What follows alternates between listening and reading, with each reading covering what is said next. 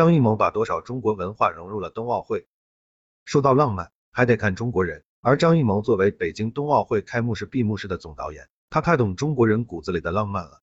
一场开幕式，一场闭幕式，张艺谋把中国文化和中国元素融入其中，让全世界看到了诗情画意的中国文化，也让每个中国人为之感动和震撼。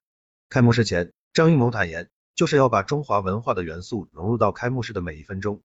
主打立春的开幕式，运用二十四节气展现春夏秋冬的如画江山，用四季的更迭展现春的生机盎然。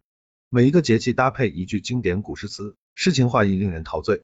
冰雪五环的环节，用一滴墨画成奔流的黄河水，用山水画和黄河水相结合，呈现了一幅传统美学和现代科技结合的图景。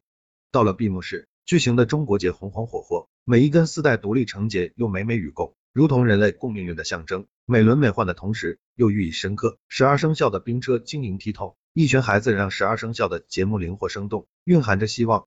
而这有激情的创意。更是表达了中国人特有的价值观和文化底蕴，代表着深沉的纪念和绿色的希望。开幕式二十四节气，闭幕式十二生肖，来是迎客松，送是折柳别。不得不感慨张艺谋冬奥会团队的强大，让北京冬奥会的开幕式和闭幕式都惊艳了世界，彰显了属于中国人的独特魅力。感谢张艺谋总导演，也感谢全体的演职人员，你们辛苦了。